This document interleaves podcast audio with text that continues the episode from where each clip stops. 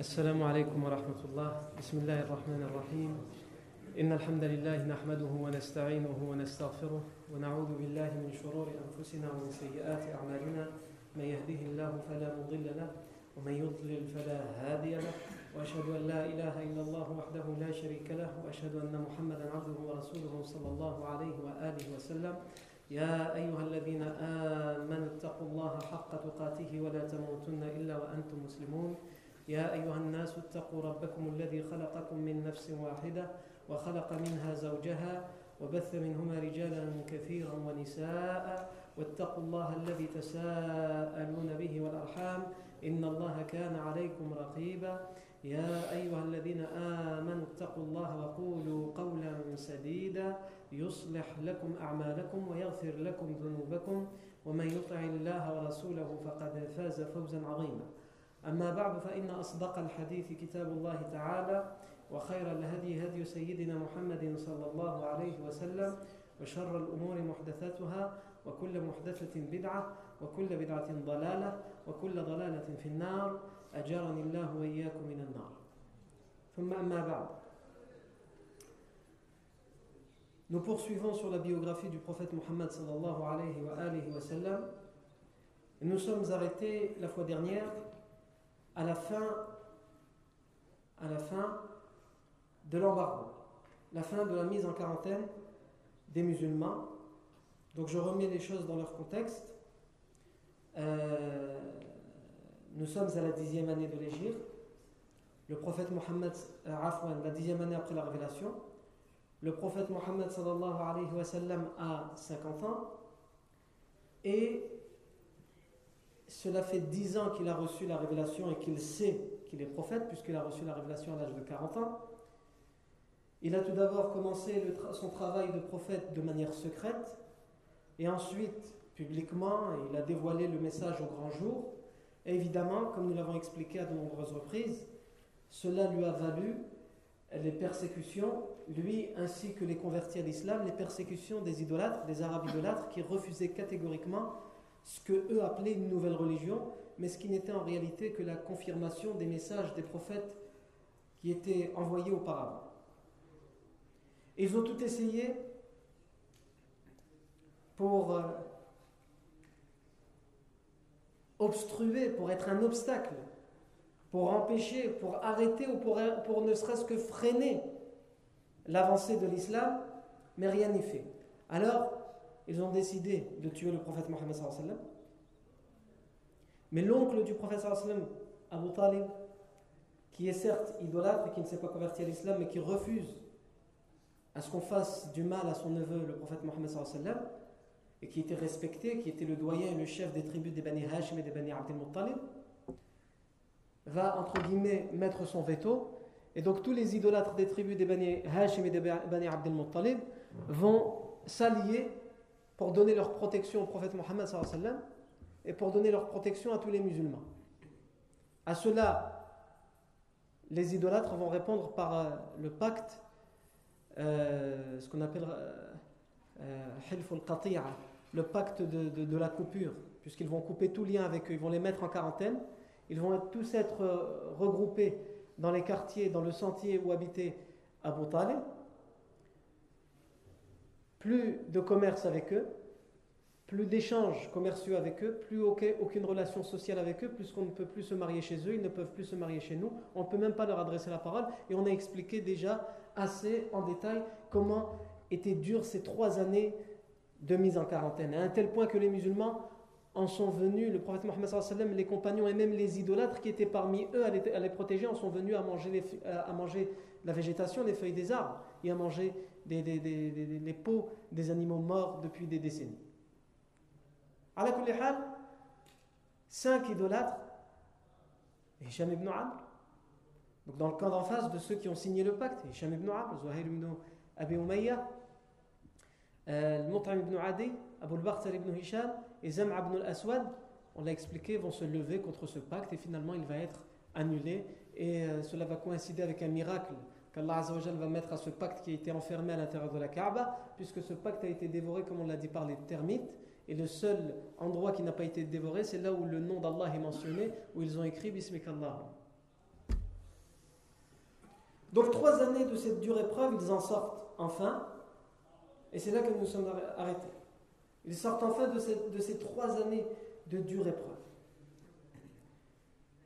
Et en réalité, même si physiquement ils en sont éreintés, ils en sont fatigués, ils ont subi la faim, la soif, l'insulte, la persécution, la torture psychologique, les coupures de liens de parenté entre eux et les gens de leur famille qui étaient dans, le camp d'en face, puisqu'on expliquait que tout ça avait, mis, avait coupé, avait mis la distance entre des gens de propre famille, entre des frères et sœurs. Une sœur qui serait mariée de l'autre côté, etc. Ça avait coupé les liens de parenté. En réalité, il y a beaucoup de leçons à tirer, on les a citées la semaine dernière, mais une des leçons, c'est que dans toutes les épreuves que le professeur Sam aura à vivre dans sa vie, il y a toujours un bien qui en ressort. Et en réalité, c'est une, une leçon à tirer pour nous. Dans chaque mal, ou dans tout ce que tu considères de mal qui t'arrive, qui t'atteint dans ta vie, n'insulte pas ciel et terre. Ne te lamente pas sur ton sort. Parce qu'au final, en y réfléchissant bien, il y a un bien. Et même si en y réfléchissant bien, tu ne le trouves pas, il y a un bien. Dans ce mal en lui-même, il y a un bien. Et dans les conséquences et les suites et les effets de ce mal, et je mets des guillemets parce que c'est toi qui le vois comme un mal, il y a un bien. Et le meilleur des biens qu'il y a, c'est que comme le professeur l'a dit, il n'y a aucune, aucun mal qui atteint un musulman ne serait-ce qu'une petite épine qui l'a piqué à la plante du pied. Aucun mal qui atteint le musulman, ne serait-ce qu'une petite épine qui le pique à la, pointe à, la plante à la plante des pieds, qui lui fait mal, mais qu'il patiente, sans que ce soit une bénédiction d'Allah pour lui, sans que ce soit une miséricorde d'Allah pour lui. Et concrètement, les biens qu'on peut citer de cette épreuve, de la mise en quarantaine, c'est que ça va attirer l'attention des tribus arabes de la péninsule arabique vers l'islam. Alors que cette da'wah, ce message était confiné à la Mecque et qu'on arrivait à peine à en parler aux Mécois puisque les musulmans étaient, devaient subir les persécutions, les gens qui viennent de l'extérieur et qui viennent pendant cette épreuve, ils sont au courant, on les met au courant qu'il y a des gens là-bas dans le sentier qui sont mis en quarantaine, on n'a pas le droit de commercer avec eux, on n'a pas le droit de leur parler, et même eux qui viennent de l'extérieur et qui veulent leur vendre, eux ils ne sont pas inclus dans le pacte, donc ils pourraient leur vendre s'ils voulaient, mais Abu Lahab vient à chaque fois, il leur dit surtout ne leur vendez pas. Mais comme vous avez le droit de leur vendre, puisqu'on a oublié, entre guillemets, de vous mettre dans le pacte, de mettre que même les gens de l'extérieur, ne peuvent pas, ne peuvent pas leur vendre, augmentez les prix exprès pour eux. Pour nous, vous nous faites les prix normaux, et pour eux, les musulmans, vous leur augmentez les prix afin qu'ils ne puissent rien acheter. Et ce fut le cas. Mais ça interroge, ça interpelle ces gens-là qui viennent de l'extérieur et qui ne comprennent pas ce qui se passe. Pour certains, ils venaient, mais ils n'étaient pas au courant qu'il y avait ce message, qu'il y avait cette religion, qu'il y avait ce prophète. Donc ça va mettre, si vous voulez, ça va mettre en évidence, ça va mettre en exergue le message de l'islam.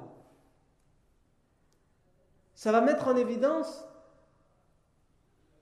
l'existence du prophète Mohammed qui devait dans la plupart des cas faire sa da'wah de manière secrète, qui devait dans la plupart des cas se réfugier dans la maison de l'Arqam ibn Abil Arqam pour enseigner aux compagnons la prière, puisqu'ils ne pouvaient pas le faire publiquement, puisqu'ils étaient persécutés. Ils étaient torturés.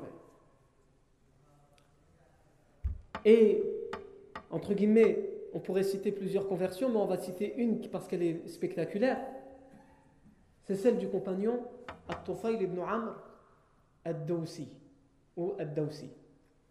الطفيل ibn Amr ad-Dawsi. Tufayl ibn Amr ad-Dawsi, comme son nom l'indique, vient de la tribu de Daws, un petit peu au sud de la Mecque. Et c'est une tribu qui appartient à la grande tribu de Al-Uzd. Tufayl ibn Amr ad-Dawsi, il va venir à la Mecque et c'est le chef de sa tribu, de la tribu des Daws il va venir pour un court, euh, un court séjour. Et quand on le voit arriver, les idolâtres de la Mecque, d'abord pourquoi on cite cette conversion à ce moment-là? Puisque nous avons dit que nous sommes à la dixième année. Est-ce que Tofayl ibn, Amr ad-Dawsi s'est converti la dixième année? Il y a divergence entre les historiens. Des historiens disent qu'il s'est converti la première année de la mise en, quarantaine, c'est-à-dire la, septième année. Ibn Ishaq, l'historien Ibn Ishaq, lui, il cite euh, son histoire juste après la fin de la mise euh, en quarantaine. Et d'autres disent qu'en réalité, sa conversion va avoir lieu plus tard, après le retour du professeur sallam de Taif. Ça, c'est ce qu'on verra plus tard, c'est ce voyage du professeur sallam à Taif. Tufayl ibn Amr al-Dawsi arrive à la Mecque, c'est quelqu'un de connu puisqu'il est le chef de sa tribu, et tout de suite il est accaparé par les élites de la Mecque, les idolâtres élites de la Mecque.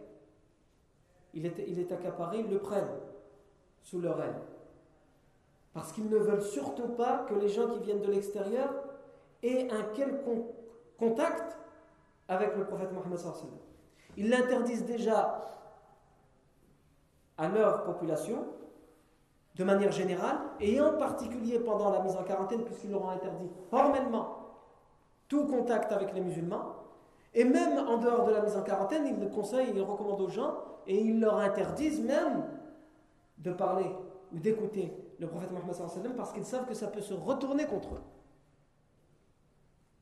Pourquoi? Parce que lorsqu'on dit des choses qui sont rationnelles, logiques, la vérité elle est rationnelle et logique et tout le monde peut l'accepter. Et la vérité qui vient d'Allah, tout le monde peut l'accepter, quel que soit le statut social, le statut social de l'individu, le niveau, le niveau culturel de l'individu.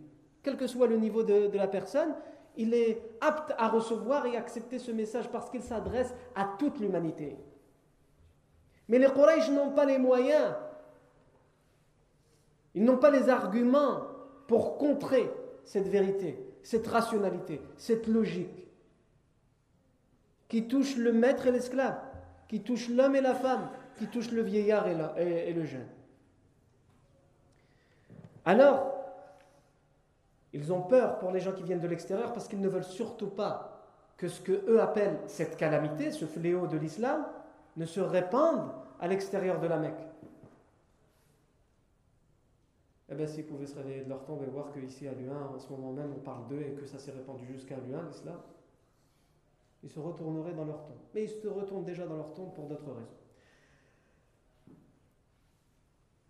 At-Tufayl ibn Amr al-Dawsi, lorsqu'on le voit arriver, les élites de la Mecque le prennent sous leur aile et lui demandent pourquoi tu es venu, tu es le bienvenu, etc. Ils l'accueillent, ils lui font honneur, comme c'est la tradition chez les Arabes, qu'ils soient musulmans ou non. Et ensuite, ils lui disent Écoute, tu es le bienvenu chez nous. Mais il y a une seule chose avant d'expliquer ça, comme à mon, habitude, il faut qu'on se pose la question avant que je rentre dans ces détails-là, c'est important. Euh, est-ce que c'est un récit qui a été authentifié ou non? Quand on, fait des recherches dans les livres, des, des récits, des hadiths qui ont été authentifiés à, propos de Tufayl ibn Amr al-Dawsi, il y a deux textes qui sont authentifiés qui nous citent Tufayl ibn Amr al-Dawsi à ma connaissance. Je ne prétends pas avoir euh, tout vu, mais à ma connaissance, j'en ai retrouvé deux qui sont formellement authentifiés. Le premier, c'est un hadith qui a été rapporté par Ibn Hibban dans son authentique et qui a été authentifié par d'autres après lui, comme Al-Bani, euh, et qui a même une partie de ce hadith, pas toute, mais une partie de ce hadith qui a été rapporté et authentifié par l'imam muslim dans son authentique, où on nous dit, donc je cite le hadith pour qu'on comprenne les parties qui sont euh, formellement authentifiées, et les autres détails qu'on va venir rajouter et greffer à cette histoire, ce sont c'est ce que l'historien Ibn Ishaq raconte et c'est ce que Ibn Kathir, dans son livre Al-Bidayah wa nihaya euh, transmet aussi, mais il ne fait que reprendre Ibn Kathir ce qu'Ibn Ishaq a dit. Donc à la base, c'est Ibn Ishaq. Ibn Ishaq raconte tous les détails sans aucune chaîne de transmission.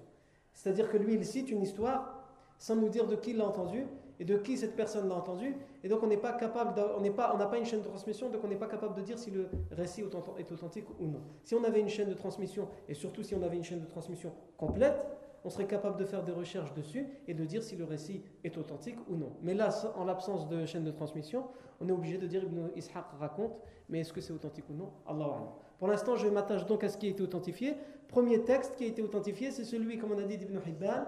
Et euh, la fin du hadith se trouve aussi euh, dans l'authentique de Muslim, où on en dit, euh, selon Abu Huraira عن أبي هريرة رضي الله عنه لما لما قدم الطفيل بن عمرو وأصحابه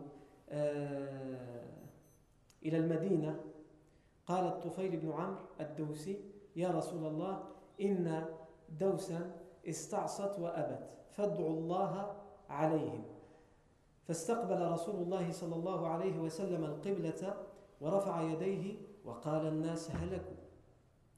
فقال رسول الله صلى الله عليه وسلم اللهم اهد دوسا وأت بهم اللهم اهد دوسا وأت بهم اللهم اهد دوسا وأت بهم Donc ce hadith qui est authentifié nous dit, selon Abu Huraira, lorsque At-Tufayl ibn Amr Ad-Dawsi est venu à Médine, il a rejoint le professeur sallam à Médine, et ça je vais vous le raconter puisque euh, il y a un moment dans la biographie du professeur sallam où Tufayl ibn, ibn Amr Ad-Dawsi va rejoindre le professeur sallam à Médine, et on le verra même encore plus tard en détail, il va rejoindre le professeur sallam avec tous ceux qui se sont convertis de sa tribu. Il va rejoindre le professeur sallam à Médine. Et il va dire au messager d'Allah, voici ceux qui se sont euh, convertis, mais le reste de la tribu de Daous refusent. Ils sont obstinés, ils refusent de se soumettre à la religion. Ils refusent de prononcer l'attestation, les deux attestations. Ils refusent malgré tout ce qu'on leur a exposé. Alors, ô messager d'Allah, tout ce que je te demande maintenant, c'est invoque Allah contre eux. C'est tout ce qu'ils méritent. Et Tufayl ibn a fait du travail, mais ils n'ont pas voulu l'écouter. Il n'en peut plus. Le prophète sallam nous dit le texte. Il s'est dirigé vers la Qibla, vers la direction de la prière. Il a levé ses mains vers le ciel pour invoquer Allah. Comme l'a demandé Tofayl, ou en tout cas on avait l'impression que c'était comme lui avait demandé Tofayl. Et les gens ont dit c'est tout, ils sont foutus. Ils, ont péri. Puisque si le prophète sallam demande, il invoque Allah contre eux, Allah va exaucer immédiatement son invocation. Ils disent c'est tout ils sont finis.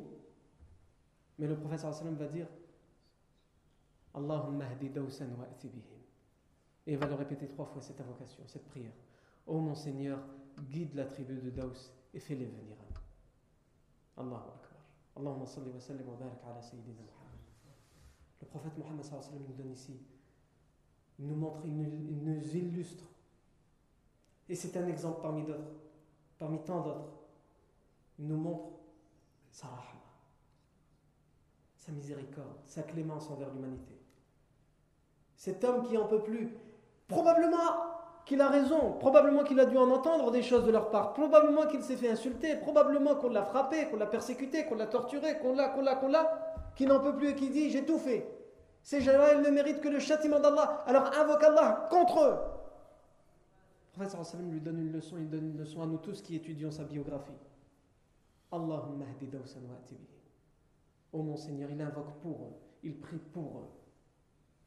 Ô mon Seigneur, guide la tribu de Daous et fais-les venir à nous.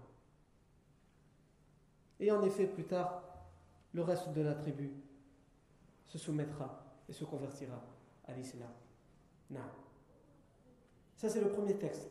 Donc, on sait qu'il y a un Tufayl ibn Amr Dawsi qui, qui s'est converti et qui a ramené une partie de sa tribu à un moment à Médine. C'est ce que le texte nous dit. On a un deuxième texte. Ce deuxième texte est dans l'authentique de Muslim. Non. Qu'est-ce qu'il nous dit ce deuxième texte? Ce deuxième texte nous dit que lorsque Tufayl ibn Amr ad-Dawsi va venir, on nous raconte aussi le moment où il va venir à Médine. Lorsque Tufayl ibn Amr ad-Dawsi va venir à Médine, il sera avec ceux qui se sont convertis parmi sa tribu. Et avec lui, il y aura un homme, un compagnon à lui, à Tufayl ibn Amr, qui va arriver à Médine et qui va tomber malade à Médine. Et il va tellement souffrir de sa maladie qu'il n'en pourra plus et qu'il va se suicider. Comment il va se suicider? Il va se trancher les doigts de la main pour créer une, une hémorragie de telle sorte à ce qu'il en meurt. Non. Et il va mourir. Et quelques temps plus tard, Tufayl ibn Amr al-Dawsi, comme vous pouvez le voir, ça n'a pas beaucoup de rapport avec la biographie du prophète mais je vous dis, quand on recherche sur Tufayl ibn Amr al-Dawsi des textes authentiques, c'est ce que je peux citer. Tofayl ibn Amr al-Dawsi va voir en rêve, quelques jours après, cet homme, mais il va le voir yani avec de la lumière. Il va le voir bien habillé. Il va le voir resplendir en rêve. Donc il va lui dire Pourtant, tu es mort en te suicidant et on sait que c'est un grave, un grand péché que de se suicider. Qu'est-ce que ton Seigneur, qu'est-ce qu'Allah a fait de toi, malgré ton, grand péché? Il lui a dit Allah m'a pardonné. Il m'a pardonné parce que j'ai émigré vers, la ville de, vers le prophète Mohammed. J'ai émigré vers Médine. Tellement c'était un acte, un grand acte, un noble, un acte noble, Allah Azzawajal va peser le pour et le contre et il va lui pardonner pour son émigration vers Médine il va effacer ce suicide. Mais il aura les mains recouvertes. On ne verra pas ses mains, elles seront couvertes dans ce rêve. Tofail va lui demander Et tes mains? Il va lui dire Allah m'a dit Mais nous ne pouvons pas te réparer ce que tu as toi-même altéré.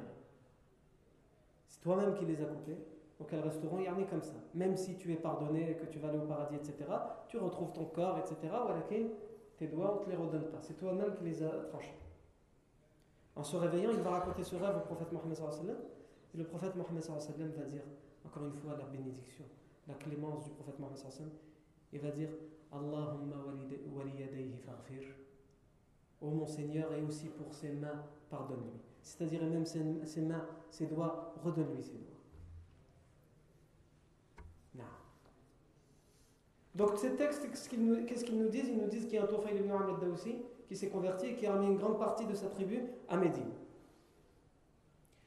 Tout le reste qui est en dehors de ces textes-là, nous allons le citer d'Ibn Ishaq, et c'est régulièrement repris, par exemple par Ibn Kathir. Mais comme on a dit, Ibn Ishaq n'a pas ramené de chaîne de transmission. Non. Euh, les gens qui s'attachaient vraiment à l'authentification l'ont mis de côté, par exemple, tous ces détails que nous allons raconter. Comme par exemple Al-Bani dans son ouvrage qu'il avait commencé mais qu'il n'a pas pu terminer puisqu'il est mort avant de pouvoir le terminer. Dans son ouvrage Sahih Sir al-Nabawiyya, l'authentique de la vie prophétique, il ne cite pas les passages d'Ibn Ishaq. Il cite un des deux hadiths que je vous ai cités, mais il ne cite pas les, passages de, de Ibn Ishaq. Nous, nous le citons, et par honnêteté euh, intellectuelle, nous disons il n'y a pas de chaîne de transmission. Est-ce que ça veut dire que c'est faible? Nous n'en avons pas la preuve. Mais cela ne veut pas dire que c'est authentique mais il y a de fortes probabilités pour qu'une grande partie de ce texte soit authentique, puisqu'on a, d'autres informations qui viennent clairement nous dire qu'il y a quelqu'un qui s'appelle Tofayl ibn Hamad Dossi, qui s'est converti à un moment donné et qui a ramené une grande partie de sa tribu, eux aussi convertis. Tofayl ibn Amr al comme je vous l'ai dit tout à l'heure et comme j'ai commencé à le raconter tout à l'heure, il a été pris en charge par les euh, chefs de la Mecque qui l'ont mis en garde contre le prophète Mohammed et qui lui ont dit tu es le bienvenu chez nous, mais fais attention à cet homme. Nous avons un homme dans notre ville qui s'appelle Mohammed, qui se dit prophète, mais qui en réalité appelle les gens à l'hérésie. C'est ce qu'ils appellent eux l'hérésie, puisque pour eux c'est sortir de leur religion, l'idolâtrie. Il appelle les gens à l'hérésie.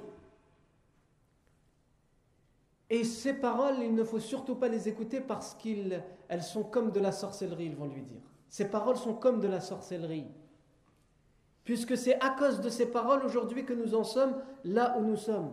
Il y a des couples qui se sont séparés, qui ont divorcé à cause de ces paroles.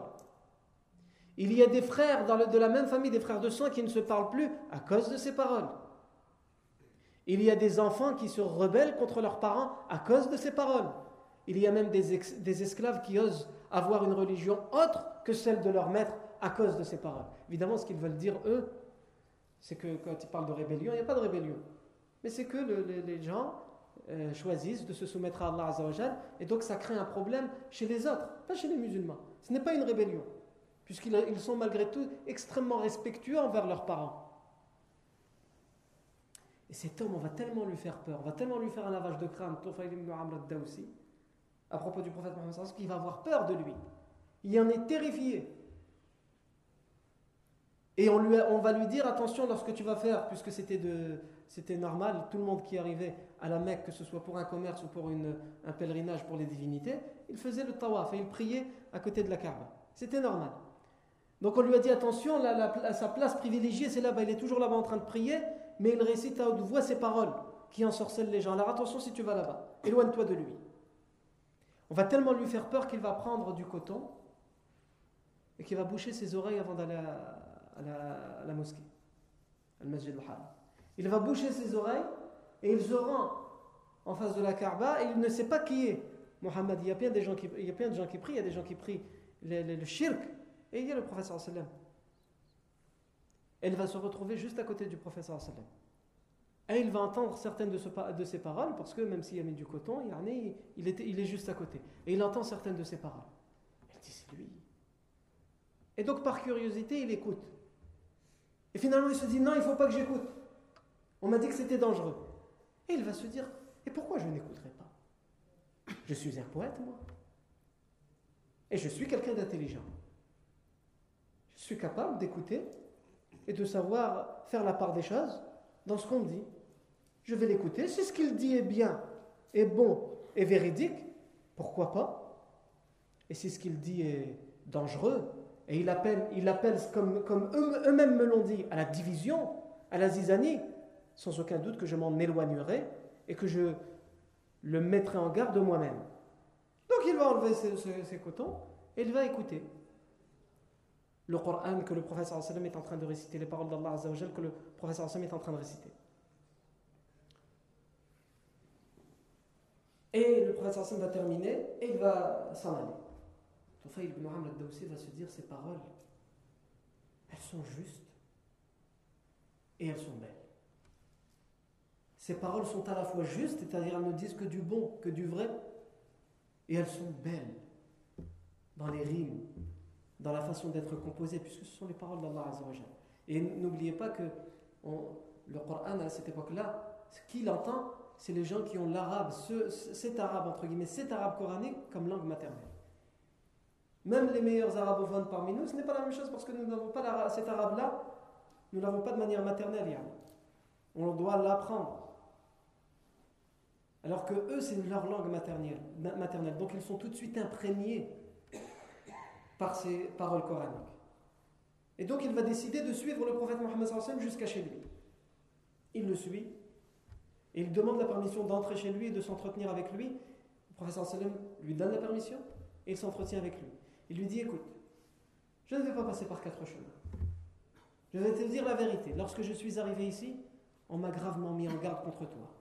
Et on m'a tellement fait peur, on m'a tellement terrifié, que j'ai décidé de boucher mes oreilles pour que je n'écoute aucune de tes paroles. Mais Allah a voulu que je me retrouve à côté de toi. Et que j'entende par mes gardes certaines de tes paroles. Lorsqu'Allah veut guider quelqu'un, il le guide. Il a mis du coton pour pas être guidé, si on caricature la chose. Moi, je ne veux pas être guidé, même s'il ne savait pas pour lui, c'était pas la guider, c'était euh, de la sorcellerie. Moi, je ne veux pas, donc je mets du coton. Allah le ramène à côté du professeur Hassan parce que tu dois être guidé, je t'ai choisi. Tu es quelqu'un de bien, tu mérites d'être guidé. Et combien de gens, subhanallah, nous connaissons? Ils rentrent dans l'islam. Et si tu les rencontres avant leur islam, ils te disent impossible. Moi, me retrouver dans une mosquée et faire les droits de signes que je vois dans les reportages, là, quand ils font la prière, ils, posent leur tête par terre. Euh, ah, je ne sais pas ce qu'ils racontent.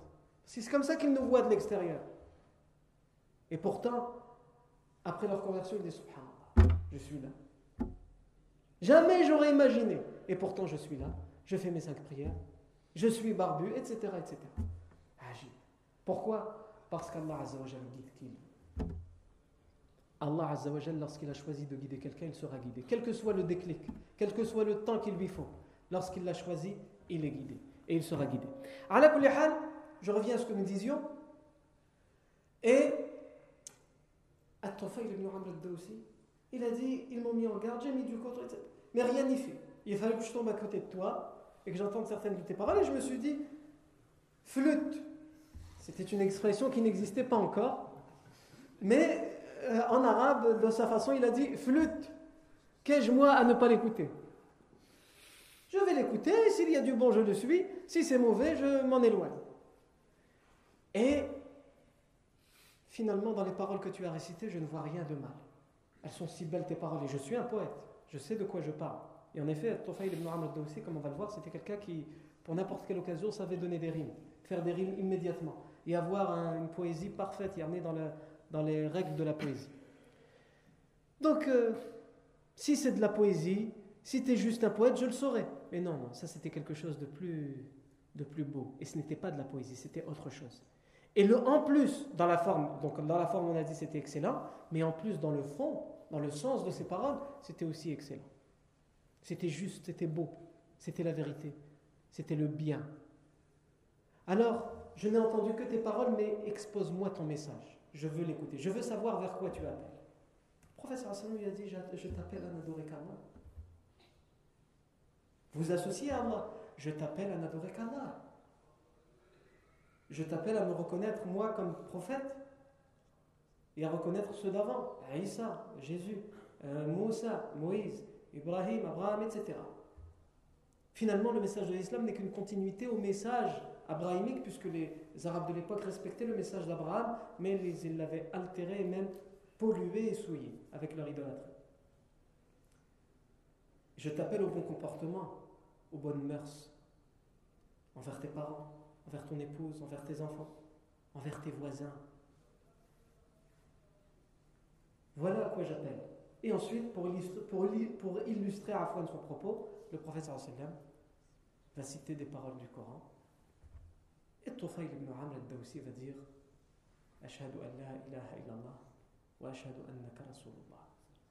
J'atteste qu'il n'y a aucune divinité digne d'être adorée en dehors d'Allah et j'atteste que tu es le messager d'Allah. Nous y sommes. Cette chose qu'avaient tant craint les idolâtres de la Mecque et qu'ils l'avaient averti contre ce moment-là, nous y sommes. Et c'est le chef de la tribu d'Aous. Le prophète sallam lui dit Retourne à ta tribu. Nous n'avons pas de besoin de toi ici, c'est la période mécoise retourne à ta tribu. Puisqu'il il prête allégeance au prophète sallam et lui dit Ordonne-moi et je ferai. Je me soumets à tes commandements. Il lui dit Retourne chez toi. Retourne à ta tribu. Ne reste pas ici. Et fais ton travail dans ta tribu. Appelle les gens afin qu'ils sortent des, des ténèbres, de l'égarement et de l'errance dans cette vie pour retrouver la lumière de la guidée. Appelle-les de la meilleure parole, avec sagesse, en ne les pressant pas, etc. etc. Annonce-leur la, bonne nouvelle et ne leur fais pas peur à travers tes mots. Oui, le sallam lui donne les recommandations qu'il faut pour qu'il fasse son travail de da'wah, d'appel de sa tribu. Mais cet homme va dire au messager d'Allah. Il aurait préféré rester avec le professeur sallam parce que assumer tout seul lui, dans sa tribu, une chose aussi lourde de conséquence et dire à sa tribu voilà je suis musulman et je vous appelle à être musulman dans une période où l'idolâtrie euh, est répandue. Et surtout dans sa tribu il n'y a personne, il n'y a que lui là. Il dit au messager d'Allah. Si tu étais avec moi ce serait plus simple puisque tu es le prophète. Et tu ne peux pas venir avec moi tu vas rester ici alors s'il te plaît invoque Allah qu'il me donne un signe que je pourrais utiliser et dire aux gens, voyez, grâce à, à travers ce signe que je vous dis la vérité. Ce ne sont pas juste des paroles. Allah Azza wa va dire Allahumma ja'allahu aya. Oh mon Seigneur, donne-lui un signe. Un miracle, yani, qu'il pourra utiliser. Et euh, ibn Amr ne sait pas ce que c'est. Il retourne. Et il, euh, à peine il est arrivé euh, dans le sentier, dans une vallée entre deux montagnes qui donne euh, l'ouverture sur sa tribu, sur sa cité, sur sa ville. C'est-à-dire les, gens qui viennent de l'extérieur, dès qu'ils arrivent dans cette vallée, on les voit au loin arriver. Et dès qu'il arrive là, il se rend compte qu'il a une lumière entre les deux yeux. Et il se dit, c'est le signe que le prophète Mohammed a invoqué. Il a invoqué Allah pour que Allah me donne ce signe. Il est tellement stressé, ibn Amr al-Dawsi. Comme n'importe quelle personne qui se convertit à l'islam. Il est stressé. N'importe quelle personne qui se convertit à l'islam, il est stressé. Tous les convertis le racontent. Il est stressé, il a peur, il ne sait pas, il hésite, il prend son temps, et finalement, il se lance. Et quand il se lance, tout va mieux, tout va pour le mieux. Donc vous allez me dire, oui, mais là, Tofaïl, il s'est lancé, pourquoi il est toujours stressé? Parce que là, il va arriver auprès de son peuple et il ne veut pas cacher sa conversion. Il doit les appeler à l'islam. Donc c'est pour ça qu'il est stressé. Comment on va le voir? Donc il est tellement stressé qu'il va se dire, mais si les gens voient cette lumière sur le visage, ils vont me dire en vérité, ça c'est pas quelque chose, c'est pas un signe ça.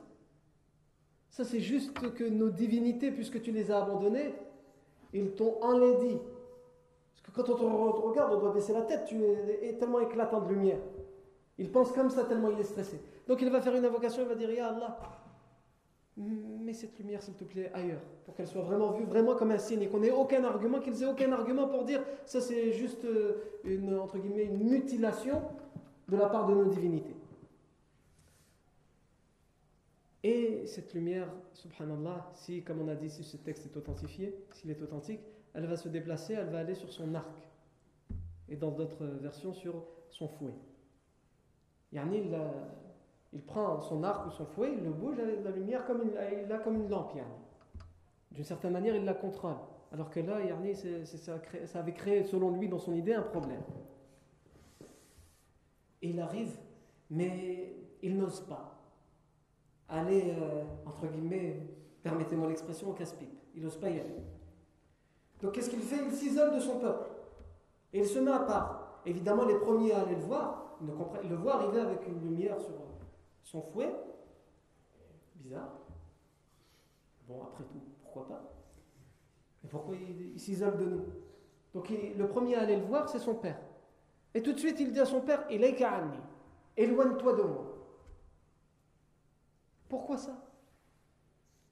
Qu'est-ce qui t'est arrivé? Tu es parti en voyage, tu reviens, tu ne nous, tu adresses pas la parole et tu m'ordonnes de de m'éloigner de toi. Il dit minka wa Tu ne fais plus partie de moi et je ne fais plus partie de toi. Et dur, si le texte est authentique comme nous l'avons dit. Le père lui dit Comment ça Explique-toi? Pourquoi nous, serions. Je suis ton père, tu es mon fils, pourquoi nous ne serions plus liés? Il dit Parce que j'ai abandonné ta religion pour me soumettre à l'unicité d'Allah et à la religion du prophète Muhammad Et subhanallah, encore une fois, quand Allah veut guider quelqu'un, il le guide.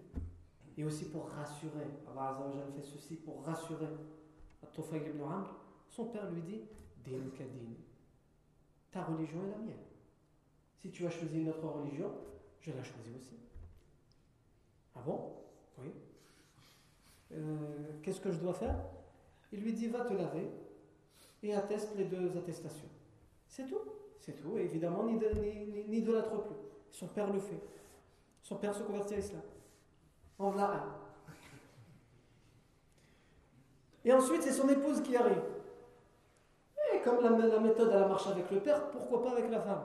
Et tout de suite, il lui dit Il est éloigne-toi de moi. Qu'est-ce qui se passe? Minki wa minni. Je ne fais pas partie de toi, je ne fais plus partie de toi et tu ne fais plus partie de moi. Ça, c'est quelque chose de difficile, plus difficile qu'avec le Père. C'est difficile avec le Père par rapport à l'autorité du Père, et c'est difficile avec la femme par rapport au sentiment. Pour les gens qu'on appelle les hobbistes, c'est très compliqué. Il y en a dire à sa femme éloigne-toi de moi, il y en a éloigne-toi vite fait, mais reviens dès que tu peux. Non.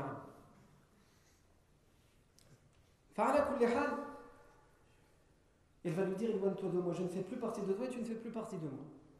Elle va dire pourquoi ça? Et elle va lui expliquer la même chose. Elle va, dire, elle va lui dire la même chose, elle va lui dire ta religion est la mienne. Je suis ta femme, je ne peux que te suivre. Si tu as choisi une autre religion et tu as, tu as trouvé que c'était la vérité, que ce dans quoi nous étions était l'égarement et était faux, pourquoi je ne te suivrai pas? Pourquoi tu n'aurais pas raison? Donc il lui explique, il lui dit va te laver, etc. Et atteste et elle a attesté. À la Tufayl ibn aussi, euh, il va ainsi petit à petit faire son travail et une grande partie de sa tribu va se convertir à l'islam. Et plus tard, des années plus tard, on le verra Inch'Allah en détail, des années plus tard, Tufayl ibn Amr aussi ira le rejoindre, il ira faire l'émigration à Médine et il ira rejoindre le professeur sallam à Médine avec la grande partie de cette tribu qui s'est convertie à l'islam. Et ici, on a deux versions historiques. Il y a une version qui dit c'est après la bataille de Khandaq, la bataille des tranchées que nous verrons, qu'il va rejoindre. Il y en a qui disent c'est après la libération de la Mecque, c'est-à-dire au moment où toutes les délégations viendront de toute la péninsule pour venir connaître le prophète sallam et se soumettre à sa religion, ou pour quelques tribus juste venir connaître la religion et ensuite retourner.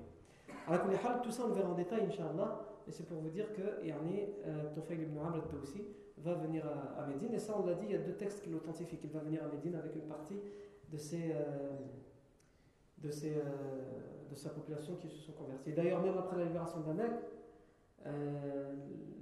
lorsque plus de 90% de toute la péninsule arabique se sera convertie à l'islam, le prophète sallam brisera les idoles. Il fera briser les idoles par les compagnons qui, la veille, adoraient ces idoles. Et ici, vous voyez, on le reverra aussi en détail, euh, la pédagogie du prophète Mohammed. Le prophète lorsqu'il arrive dans une ville, il y a des gens qui pratiquent le shirk, qui est le premier des plus grands péchés. Allah ne pardonne pas ce péché, sauf si vraiment la personne se repent, sincèrement. Et malgré ça, le prophète il les laisse. Il les laisse pendant 21 ans. Puisque la libération de la Mecque aura lieu la 8e, hein, la année. La 9e La 8e année de l'Égypte ou la 9e La 8e, il me semble. Avec. Donc pendant 21 ans, le prophète va laisser ces idoles. Et ensuite, lorsque tout le monde sera converti, c'est-à-dire que ces idoles, il n'y a plus personne qui va les voir, plus personne qui se prosterne devant eux, il demande à ses compagnons qui avaient l'habitude de les adorer, de se prosterner devant, et de s'essuyer, de les embrasser, etc., et plus si affinité, faut voir, il va leur dire à eux, allez les détruire. Ces idoles que vous aviez vous-même construites de vos propres mains, et qui vous, en aviez fait des divinités, détruisez-les de, de, vos propres mains. Aujourd'hui, on nous montre dans des reportages, en exagérant et en rajoutant une couche, qu'il y a des bandes de barbus hein, qui euh, envahissent le Mali, par exemple, ou je ne sais pas quel pays, qui arrivent et qui euh, détruisent des tombeaux. Premièrement, nous ne croyons pas en tout ce que disent les médias, en particulier lorsqu'ils parlent de l'islam et des musulmans. Deuxièmement, si c'est vrai, ça montre que ces gens-là ne connaissent pas la pédagogie, du prophète. Tu arrives dans une ville, les gens commettent cet acte. Ce n'est pas parce que tu auras détruit le tombeau qu'ils ont l'habitude de diviniser, d'admirer, d'adorer, qu'ils vont, arrêter le shirk. Tu dois leur enseigner l'unicité. Tu dois les convaincre que ce qu'ils font c'est une erreur. Et si tu les as convaincus, t'inquiète pas, ils le détruiront eux-mêmes, ce tombeau. Eux-mêmes, ils le détruiront. Mais aujourd'hui, notre communauté manque de cette pédagogie. On manque du fait que on a besoin d'étapes pour arriver à un objectif. Nous voulons tout tout de suite. Et nous exigeons du musulman, de la personne du musulman, tout et tout de suite. Si seulement ceux qui sont durs, ils pouvaient être durs, mais uniquement envers eux-mêmes. Finalement, pourquoi pas Si tu te sens capable d'être dur envers toi-même et de, réaliser ce pourquoi tu t'es endurci, même si nous ne le recommandons pas, finalement, pourquoi pas Mais le problème, c'est que cette personne exige des autres. Et finalement, lorsqu'on se met à creuser, on se rend compte qu'il l'exige des autres, mais que lui-même n'est pas capable de l'appliquer, qu'il ne l'applique pas. Aujourd'hui, un frère m'a raconté, en parlant de la mixité par exemple. Ce frère euh, travaille dans une association pour montrer l'aberration dans laquelle certains musulmans se retrouvent, dans la contradiction spectaculaire dans laquelle ils se mettent tout, seuls. Il a raconté qu'il était avec une association et qu'il a organisé une conférence, donc musulmane, un conférencier musulman qui allait venir, mais pas à la mosquée, dans, dans une salle qu'ils avaient louée pour l'occasion. Et donc il a commencé à distribuer des tracts à la sortie de la mosquée, de la mosquée de la ville où il habite. Et euh, il est tombé sur un frère qui lui a dit, euh, il a regardé le tract, il lui a dit, euh, ce sera mélangé les hommes et les femmes? Il a dit, on est mélangé, oui et non, il y aura les femmes d'un côté et les hommes de l'autre, on ne peut pas faire autrement dans cette salle. Il lui explique. Il lui rend le tract, il lui dit non, là il y a chose, haram, bid'a. C'est interdit. C'est pas permis. C'est une innovation, bid'a. Ah, ça c'est un mot aujourd'hui qui est devenu à la mode. La personne qui dit le bid'a, je le dis comme ça en arabe. Si tu lui demandes de définir, tu lui demandes la définition exacte que les savants ont donnée du mot bid'a, il, sera pas il va juste te dire bah, c'est une innovation. Ah, les savants ont expliqué, ils ont donné des conditions qui nous aident à définir qu'est-ce que la bid'a. Il ne sera pas capable de te le dire, mais il sait dire ça c'est une bid'a, ça c'est une bid'a. J'ai envie de dire pourquoi pas. Si pour lui ce genre d'endroit c'est pas valable pour lui, pourquoi pas? Mais il lui dit à la personne vous n'avez pas le droit de faire ça, c'est haram ce que vous faites, etc. Et ce frère m'a dit que j'ai su de source sûre que le lendemain il a assisté à un mariage où il y avait la mixité. Cette personne-là qui lui a dit là, juste. Et que ça l'a tellement choqué qu'il a demandé des explications. Et qu'est-ce qu'on lui a répondu? On lui a dit c'est pas la même chose parce que vous vouliez le faire dans un contexte religieux. Wallahi. Je sais, je sais pas euh, ce qu'on doit dire à ça. Je sais pas ce qu'on doit dire à ça. À cette politique de l'apparence. À cette politique du superficiel. Non. C'est notre vécu. Il y en a qui doivent, qui doivent se dire en fait, il essaie de gagner du temps. Hein. Il n'y a plus rien à raconter. Non, Allah, j'ai encore beaucoup de choses à raconter. Mais notre vécu nous oblige à le faire. Parce que si on ne fait pas un parallèle entre la vie du prophète et notre vécu, on ne sera pas capable de tirer les leçons qu'on doit tirer.